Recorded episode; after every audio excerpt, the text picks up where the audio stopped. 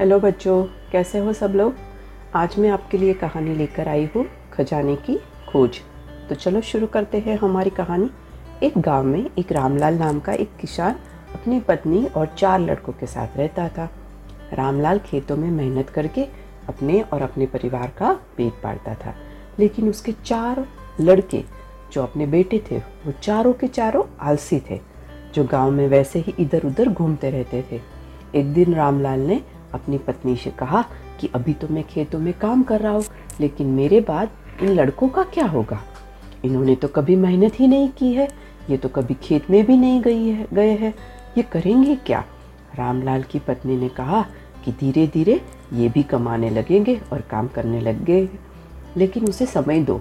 समय बीतता गया और रामलाल के लड़के कोई काम अभी भी नहीं कर रहे थे। एक बार रामलाल बहुत बीमार पड़ गया। वह काफ़ी दिनों तक बीमार ही रहा। उसने अपनी पत्नी को कहा कि वे चारों लड़कों को बुला कर लाए। उसकी पत्नी चारों लड़कों को बुला कर लाई रामलाल ने कहा, लगता है कि अब मैं ज़्यादा दिनों तक ज़िंदा नहीं रहूँगा। रामलाल को खुद की तो चिंता नहीं थी, बट उसके जाने के बाद उसका बेटों का क्या होगा? ये चिंता सताई जा रही थी। इसलिए उसने कहा कि, बेटो, मैंने अपने जीवन में जो कुछ भी कहा है, कमाया है वो सब मैंने अपने खजाने के तौर पे अपने खेतों के नीचे दबा रखा है। मेरे बाद तुम उसमें से खजाना निकाल कर आपस में बांट लेना और फिर अपनी ज़िंदगी चला लेना। ये बात सुनकर चारों लड़के खुश हो गए। कुछ समय बाद रामलाल की मृत्यु हो गई। रामलाल की मृत्यु के कुछ दिनों बाद उसके लड़के खेत में गए और दबा खजाना निकालने गए। उन्होंने सुबह से शाम तक सारा खेत खोद लिया। लेकिन उनको कोई भी खजाना नज़र नहीं आया। लड़के घर आकर अपनी माँ से बोले, कि माँ, पिताजी ने हमसे झूठ क्यों बोला? उस खेत में हमें कोई खजाना नहीं मिला।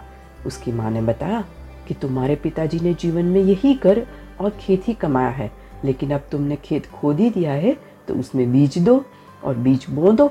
उसके बाद लड़कों ने बीज बोए और माँ के कहने के अनुसार उसमें पानी देते गए। कुछ समय बाद बहुत ही अच्छी फ़सल पक कर तैयार हो गई जिसको बेचकर लड़कों ने बहुत ही अच्छा मुनाफा कमाया, जिसे लेकर वह अपनी माँ के पास पहुँचे। माँ ने कहा कि यही खजाने की बात तुम्हारे पिताजी तुम्हें पहले समझाना चाहते थे, लेकिन तब तुम्हारी समझ में नहीं आया और अंत में यही हुआ। तो बच्चों, ये कहानी से हमें क्या सीख मिलती है? ये कहानी से हमें सीख मिलती है कि हमें आलस को त्याग कर मेहनत करनी चाहिए, और मेहनत ही इंसान की असली दौलत है। तो हमें मेहनत का फल हमेशा मीठा ही मिलता है। तो यही थी हमारी आज की कहानी। चलो कल फिर मिलते हैं एक नई कहानी के साथ। तब तक के लिए goodbye, good night and do take care of yourself